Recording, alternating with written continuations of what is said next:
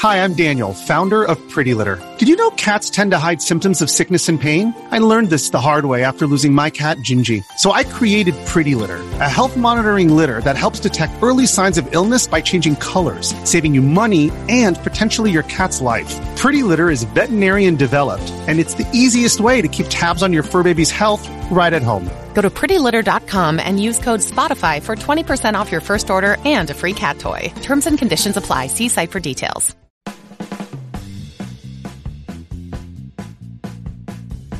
Hey everybody, it's Lon Seidman, and it's time for your weekly wrap up. And I want to begin first, as we always do, by thanking our newest Patreon supporters. We have Jason Watkins, Aaron Bacht, Gary Johnson, who gave via the chip jar, and Zam, who gave via Super Chat. I did a live stream the other day, and Super Chat is a way that people can contribute to the channel uh, during those streams. I want to thank everyone who has supported the channel this week, those of you who continue to support the channel uh, from one week to the next, as well as all of you who watch and subscribe, because as I say every week, we continue to grow, thankfully, and all of those things together contribute to channel growth. So I want to thank everyone for their continued support. Now, I do want to run my usual ad position here. This is another non ad. In other words, I'm going to talk about a non sponsor. It's an affiliate link. I'm still hoping to sell some advertising here on the wrap up, and uh, we're going to leave this as a permanent fixture. And this one is something those of you who have access to Amazon uh, might find of interest, which is their open box and used electronics store. Uh, they sell stuff kind of like I do, used uh, for, directly from Amazon with a 30 day return policy. And some of these items might actually still be eligible for their original manufacturer warranty as well. You have to check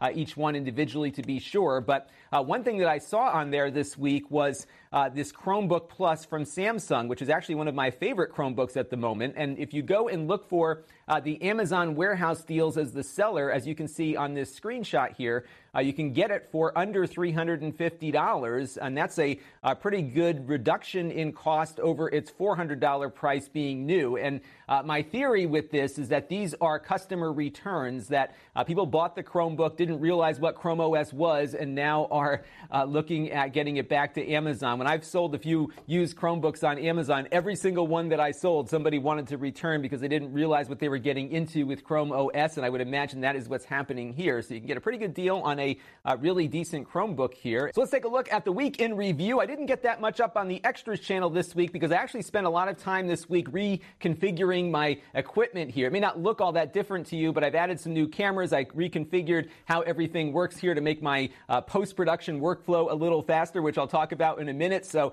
I was a couple days ahead on content, and I took advantage of that opportunity to finally get that item crossed off my to-do list. So we only did one thing on the extras channel, which was uploading some captured footage from the 8-bit uh, HD NES clone console that I also reviewed last week on the channel here. And uh, this is a $29 NES clone console that outputs to HD. My threshold right now for reviewing these things is that they have to have some kind of HD output. So this one outputs at 720p, not as good as the Hyperkin that we looked at, but it's also $10 less. It costs $29 versus $39 and comes with two controllers also. And it seems to work okay, but uh, not a perfect replication of the NES experience. I also looked at the EverDrive N8, uh, which is a flash cartridge for the original Nintendo. It works with some of the clone consoles. I couldn't get it to work on that 8-bit HD, but somebody wrote in to say that it did work with theirs. So uh, your mileage might vary. I'm going to try it again before I uh, pack everything up on this and that. Uh, but it's a really nice way to play games on your original hardware as well as some of the new FPGA-based clone consoles like the Retro USB AVS that I reviewed before. I'll put up links to all that down below in the video description, as well as the Analogue NT Mini. And what's cool about this cartridge is that it adds save states to the mix. So you can uh, get to a certain point in the game and actually save an image of what's in the NES memory to that spot so you can jump back to it at any time. So if you're playing a hard game like Ninja Gaiden and you don't want to go back to the beginning of the level after you die, you can hit a button and be brought, brought right back to where uh, you were safely saving it earlier. It really works pretty well, and I demonstrated uh, all of that in the video. It even works with the uh, Famicom disk system as well. Really high-end stuff there for old hardware. We also looked at the WD My Passport SSD, which I'll be talking a little more about a little later in the review. This is a portable solid-state drive that uh, works as well as many of the other ones that we've looked at. I really like these things because I often consider them to be uh, little mini RAID arrays because they're so fast. They're really good for video editing, especially when you're on the road. In fact, I edited one of my videos on a train getting bounced around with this thing hooked up to my little MacBook, and it works great, just like many of the other ones do. And we also looked at the Jumper E EZbook 3 Pro. This is another of these generic, no-name Chinese uh, computers that don't cost all that much money. This is $300. It's kind of on the higher end of the cost spectrum, but it does have a similar look to the MacBook Air and a really nice display and great battery life. It's running with the Apollo Lake chipset, so it's a little on the slower side from performance, but it did do pretty well in a lot of the things that I tested, but I did have some significant build quality issues with it, both with the casing as well as the trackpad. Uh, some people noted I might have gotten a bad one, which might be the case, but it also speaks to some of their quality control. If this is what they're putting out there, you never know what you're going to get, and that's always the risk that you run with these things, which is always why I say when you're going to buy one of these Chinese laptops, buy at your own risk. And now it's time for a couple of things that are on my mind. This is week number 16 of me doing this as a full-time occupation. And uh, last week I didn't actually shoot all that much in the studio, which is why the extras channel didn't have all that much content on it. Uh, and that's because I actually reconfigured how I shoot videos here. And for the longest time, I was shooting 1080i. And for those of you who follow video formats, you know that's kind of an older way of shooting high def video. And the reason why I was shooting at 1080i is because I use something called a TriCaster, which is what you see uh, me switching all the time. This is what allows me to do as much as I do because I'm able to shoot everything live to disk, combine multiple camera sources, multiple input sources like this computer here, and uh, do what, exactly what you're seeing on screen right now. So when I am done shooting this, I don't have to edit what you see right now. I'm shooting it actually as I'm recording it, and it can all be done in real time. Now, the problem though is that I cannot record onto the cameras themselves. I have to run everything through the TriCaster. In order to get my video to the TriCaster, I have to output via HDMI from the cameras. And few cameras actually, believe it or not, uh, will output at 30 frames per second at 1080. Most of them do an interlaced signal, and uh, when you interlace something, you have to de-interlace it to upload it to YouTube. And in the process of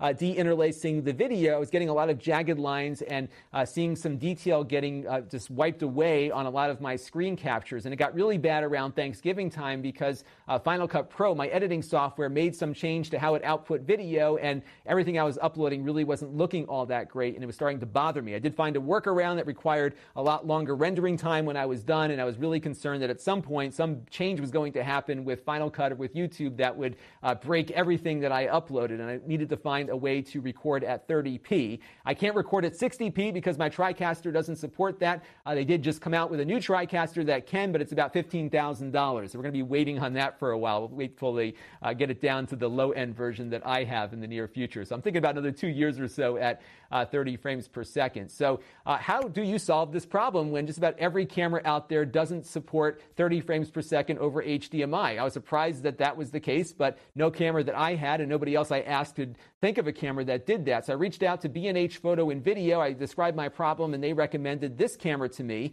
And this is not a camera I would recommend for other uses. It's actually kind of a pain to use. It's really not a very nice user interface, kind of a hard camera to work with on a manual basis, but uh, it is working in this particular environment. And the reason why it's working is because it's one of the few cameras that can actually pump out 30p clean uh, from its HDMI port, a very unique feature. And uh, what was nice was that when I wrote out to B&H to say, hey, what's out there, they came back to me in about two hours with the answer, and these cameras were on sale too, so I got a pretty good price on them. I even got a rebate, so I picked up uh, this, which is the new ATEM television studio, which I'll be unboxing soon on the Extras channel and showing you how it works. This is a lower cost video switcher that will allow you to do things similar to what I'm doing with my TriCaster for a lot less money. This costs about $1,000, but uh, if you're looking to make your workflow more efficient, recording the way I do is the way to do it. Live to disk makes a big difference, but it adds some complexity, namely the fact that I was uh, shooting interlaced for all this time, and now finally I'm not, and these cameras are making it happen. It's going to make my uploads go faster.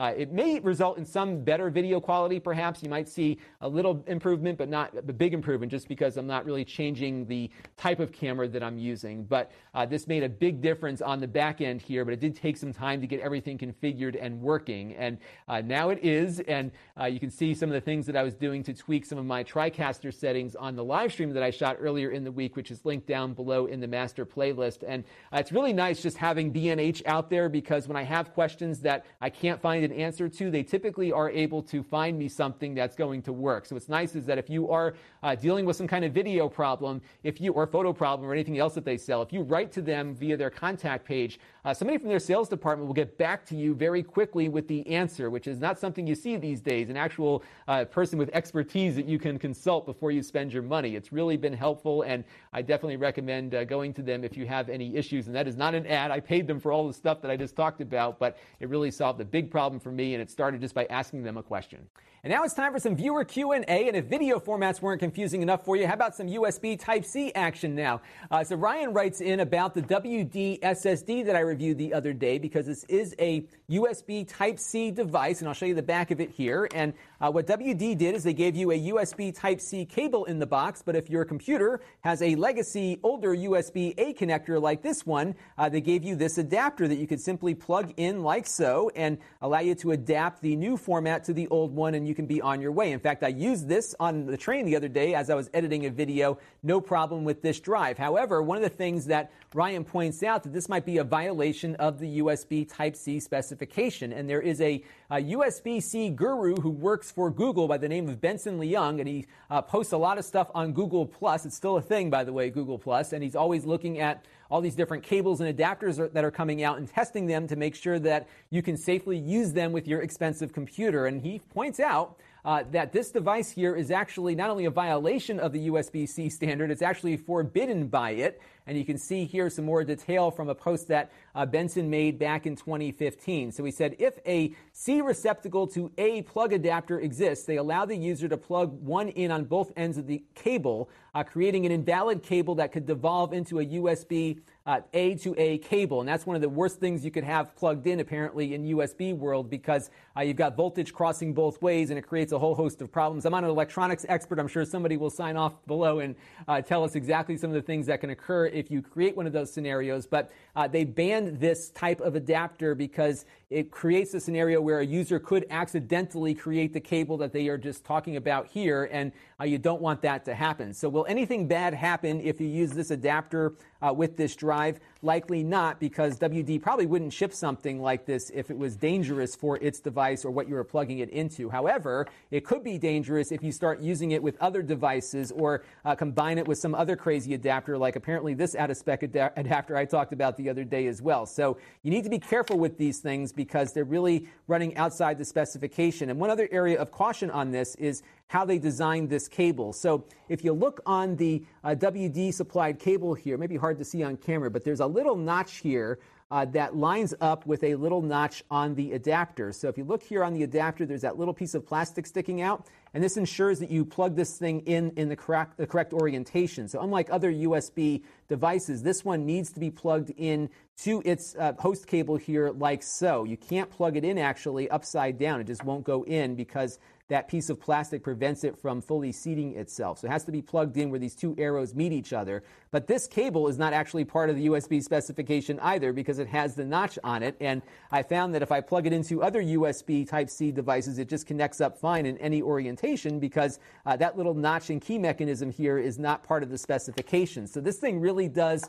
uh, fly outside of the USB C spec. It was probably done so that they could save some money by not including two cables in the box. It was cheaper to ship a uh, adapter and cable together versus two cables, and uh, therefore I would recommend only using it with this drive, with this cable, and that's it because you never know what kind of combination uh, you might create with this thing inadvertently, perhaps, as you're playing around with it. So my uh, big recommendation would be to go out and find a cable, which are very easy to find. They're very inexpensive. I covered it in my USB uh, Type C survival guide. Uh, buy a cable that will do what you're looking to do here with the adapter. I think that's the safest way to go. You'll probably get one for four or five bucks on Amazon, if that, very inexpensive, and uh, you will be compliant with the spec and have the safeguards in place that prevent you from doing something inadvertently that might fry your drive or worse, your computer.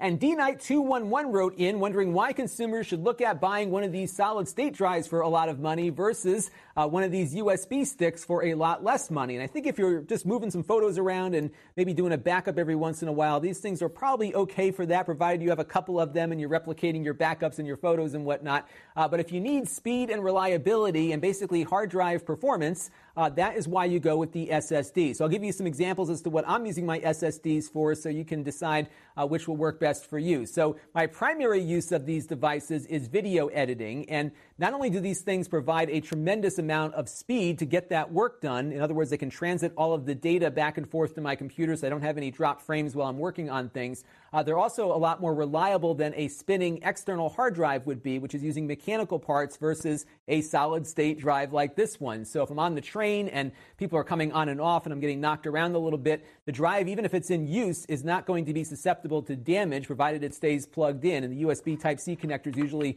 uh, hang on pretty decently. So it's just more reliable right at the outset. But the speed that these drives can operate at is pretty astounding. Generally, I'm seeing anywhere from 400 megabytes per second up to 500 megabytes per second, depending on the drive that I'm using uh, in reads out of the drive. And typically, when I'm editing, and I'm editing a multi camera project, for example, the read speed is really critical so that all of those different video streams, as they're being displayed on my screen simultaneously, uh, can get to the computer at a rate in which I can work efficiently. And that is something that even a mechanical spinning drive can't provide. So, spending a little bit extra for the performance for me is definitely worth it. And uh, the reliability also adds uh, into the mix because if I'm out in the field somewhere and I drop the drive, uh, generally it will survive uh, most of the drops that it will be susceptible to, uh, whereas a mechanical drive may not be as fortunate. So that is a, a, really good selling point there. So definitely for video editing, I think if you're doing game captures using uh, some capture devices, these will work really well too because they can actually write at a very decent rate as well. So typically I'm seeing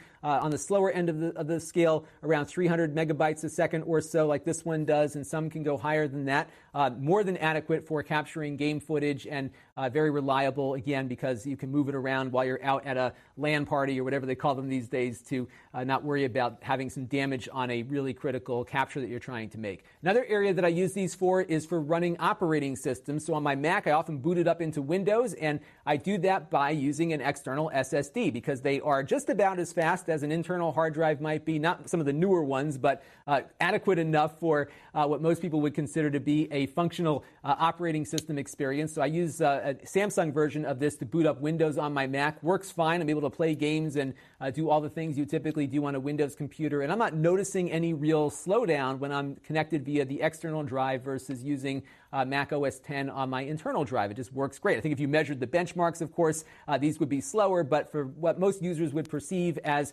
a functional, uh, fast experience, these things will deliver that. Try booting up an operating system on a USB stick, and you'll see exactly what the differences are there. Uh, the last area is something I use when I'm testing PCs. So uh, this little SSD here is one that uh, stores a whole bunch of Steam games as well as my 3D Mark benchmarks and everything, so I don't have to re-download uh, multiple gigabytes worth of games every time I get a new computer in to review here. I just plug this drive in. Uh, it is fast enough to play the games at uh, their full rate of speed because again, these drives can read at uh, close to four or 500 megabytes per second, give or take, and it's fine for playing any modern game out there. No slowdown, no lag or anything. It works great. And I'm also able to store all of my other benchmarking items on here as well, like you might on a USB drive. But again, everything executes at uh, solid state drive speed. So really, it's all about performance. It's about reliability, and you are paying a price for that. But if you just need to put some photos on something and move them around, uh, the USB stick will do the job. But when you really want to do uh, all the things I just talked about, an SSD is definitely the way to go.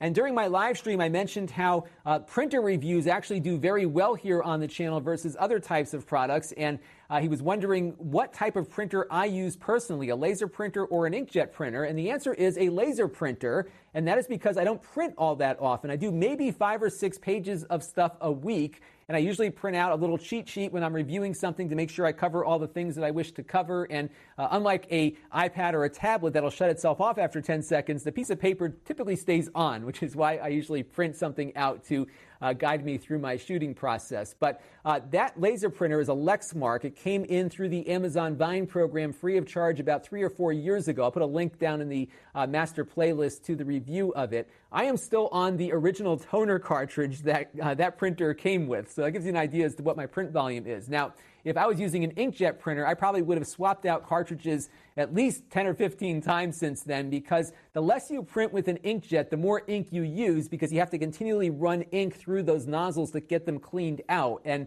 if you are printing very infrequently, uh, there is nothing better than a laser printer because I could go for two weeks without printing to that printer. When I hit print, it comes back on and everything's exactly the way it was the last time I printed something out. And they are uh, much better for low volume environments. In fact, there are a lot of low cost black and white laser printers that cost, I think I reviewed one recently, that cost around 100 bucks or so and they will last a lot longer if you're not printing to them all that often. And I would definitely suggest going in that direction, especially if you don't need color uh, because those printers are much friendlier to infrequent printers like myself. Now, this next slide about Nintendo and clone consoles was actually in the deck here before today's breaking news from Nintendo, which I'm going to talk about in a minute. But a lot of people were speculating as to why Nintendo themselves just doesn't make a proper uh, NES clone console, for example. We're seeing a lot of cheap clone consoles out there that really don't uh, replicate the original very well. And why doesn't Nintendo do it if there are willing customers to pay for one? And I think there's a whole host of reasons why they don't. They clearly want to uh, get you into their new consoles versus selling you something that runs old software that they can't profit from.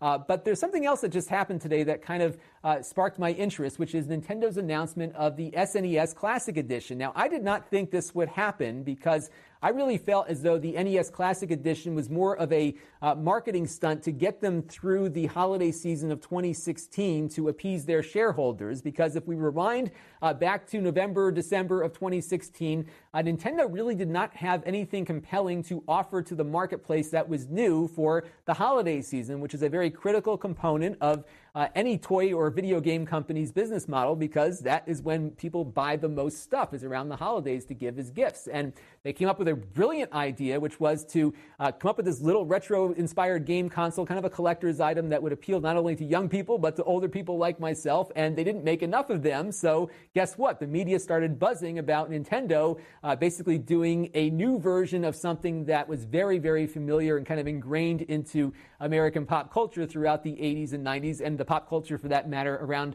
a big portion of the world as well. Brilliant move, got people talking about Nintendo, got people thinking about that brand again, uh, just in time for a March release of the Nintendo Switch. And look what happened. The Switch is uh, currently selling out every time it shows up on a shelf somewhere, and it seems to be doing, at least in the initial couple of months here, quite well, better perhaps than Nintendo and many analysts predicted. And I think that that NES Classic Edition was a real good move to get the brand talked about and thought about again in a way that uh, would lead consumers to being interested in buying something new from them, which is why this is such a surprise to me because I, am not sure why they want to have uh, two talk, you know, two heavily talked about devices out in the marketplace at the same time. Uh, to some degree, I think this might actually overshadow the Switch to some degree, unless they don't make enough. And I think that is where they're going with this. I think they're going to make again the same low quantity of these devices. People are going to be buzzing about the Nintendo, the Super Nintendo. They're going to go into the store looking for one. They're not going to find one, but Nintendo hopes, I, am guessing this is their strategy,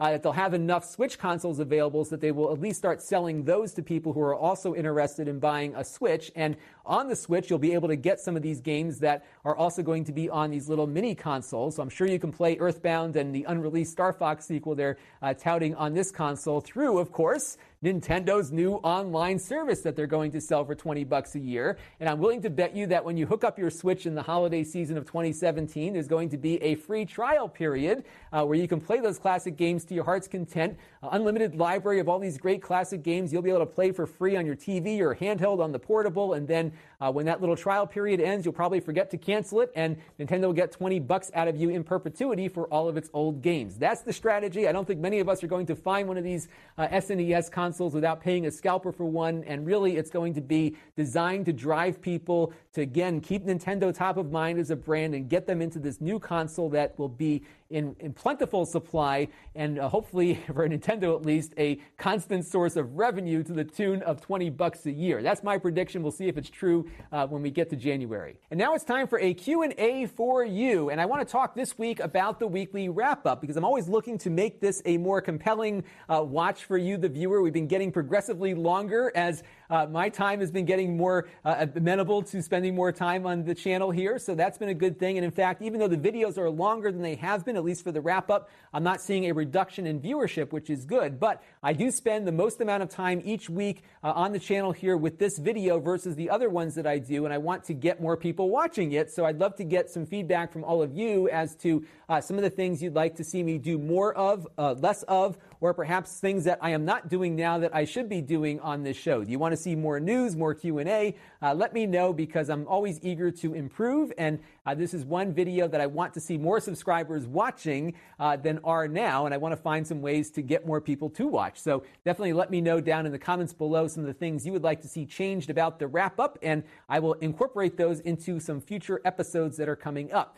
And our channel of the week this week is another car channel that I've been enjoying. Uh, this is Doug DeMuro's channel. He's actually got a good number of subscribers, and if you are into cars, there's a good chance you are one of them. And uh, what Doug does is he gets uh, gets to drive a lot of crazy cars that his viewers let him take out for a spin, and he's just got so much enthusiasm. And it's not like this really uh, super technical review of a car. It's actually you know what this guy thinks about it, kind of like how I review tech. So I I've really been enjoying watching his videos. And if you're into cars like I am, uh, definitely worth checking out. You can see some of his more recent videos here where he gets to drive a Lamborghini Diablo. He's got a McLaren 570S uh, Acura NSX. He's got a whole bunch of cool cars that he's been looking at over the years and uh, really fun approach to making these videos too. So I would definitely check out his channel if you like cars like me. And this week on the channel, I do hope to finally get that HP printer unpacked and printing. Part of the problem is, as I mentioned a couple of weeks ago, it's so big that I got to get somebody over here to help me get it out of the crate that it's in. But uh, we're going to take a look at that page wide printer. Hopefully, I finally got some time to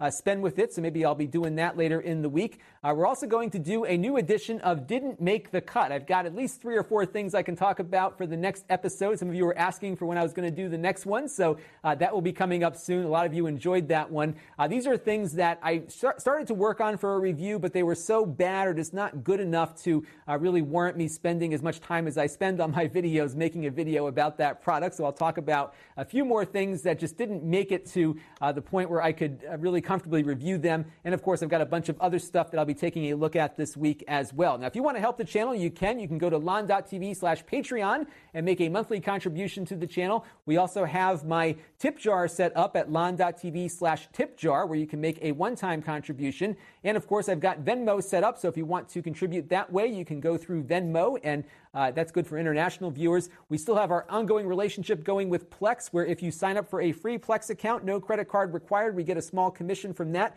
Uh, we also have gifting set up where you can gift a Plex Pass subscription to a friend or family member, and we'll get a commission from that as well. You can see those two links down below for that. You can engage with the channel. My extras channel has always got something cool going on, hopefully, at lon.tv slash extras. Maybe I'll show you bumbling around with my printer as I try to get it out of the uh, cocoon it's in right now. Uh, the email list, which I hope to get an email out to you all soon at lon.tv slash email. My Facebook page is at lon.tv slash Facebook, and the store is at lon.tv slash store. And that's where I sell a lot of the things that I review here on the channel. These are used items that uh, were featured in the reviews, and I have an alert set up so that every time I make a change to the store, I'll send an email out so you know that there was something new added or taken away or whatever. So be on the lookout for that. Right now, I've got that Dell AMD gaming laptop still up there. Uh, the Microsoft Surface laptop is up there as well. Uh, these are being sold, of course, for less than their retail price because they were open, taken out of the box, and reviewed here on the channel. So you'll get a, a good deal on a practically new device. So be on the lookout for that. My live streams are archived at lon.tv slash live streams. I do them uh, whenever I have the opportunity, so you never know when I'll pop up. So you may want to click on that notification bell so you get a notification when I do go live. So be on the lookout for more live streams in the near future. And you may not know, but I've been doing some podcasting lately. It's actually just taking what you see here on the weekly wrap up and putting it into audio form. But as the show gets longer, that might be a more desirable way to listen to me rambling on. So uh, you can download the audio version of this on my podcast feed, which you can find on iTunes as well as Google Play, and just about uh, any other podcasting application should have me listed. Uh, you might need to look for Lon Reviews Tech. I'm going to be updating my feeds to the Lon.tv branding uh, gets into the mix as well. But you should be able to find me in audio form there. I also have archives of all of my prior interviews up there too. A lot of cool people I've interviewed over the years, and all of that stuff is archived there for your free consumption. So have at it. So that's going to do it for this week's weekly wrap up. I want to thank everyone for your continued support and comments and questions and all the other stuff that you uh, do to help uh, guide me as I continue to grow this channel. We've had a very good uh, week and a half or so with some really cool devices that came in. So I'm hoping to keep that momentum going. Uh, so definitely keep all those comments coming in. I do read every one, even if I don't reply to everybody, because sometimes it's hard to reply depending on where I am physically. A lot of times I'm on my phone uh, scrolling through the comment feed, but uh, please do keep commenting because I do see everything and I greatly appreciate all of your feedback. So that'll do it for this week. This is Lon Seidman. Thanks for watching. This channel is brought to you by my Patreon supporters, including gold level supporters Mark Bollinger and Cody Falk. If you want to help the channel, you can by contributing as little as a dollar a month.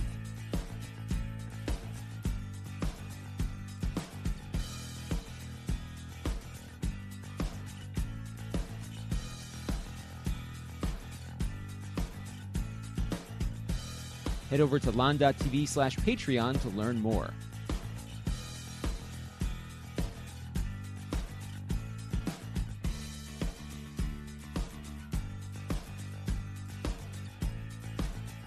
And don't forget to subscribe. Visit lon.tv slash S.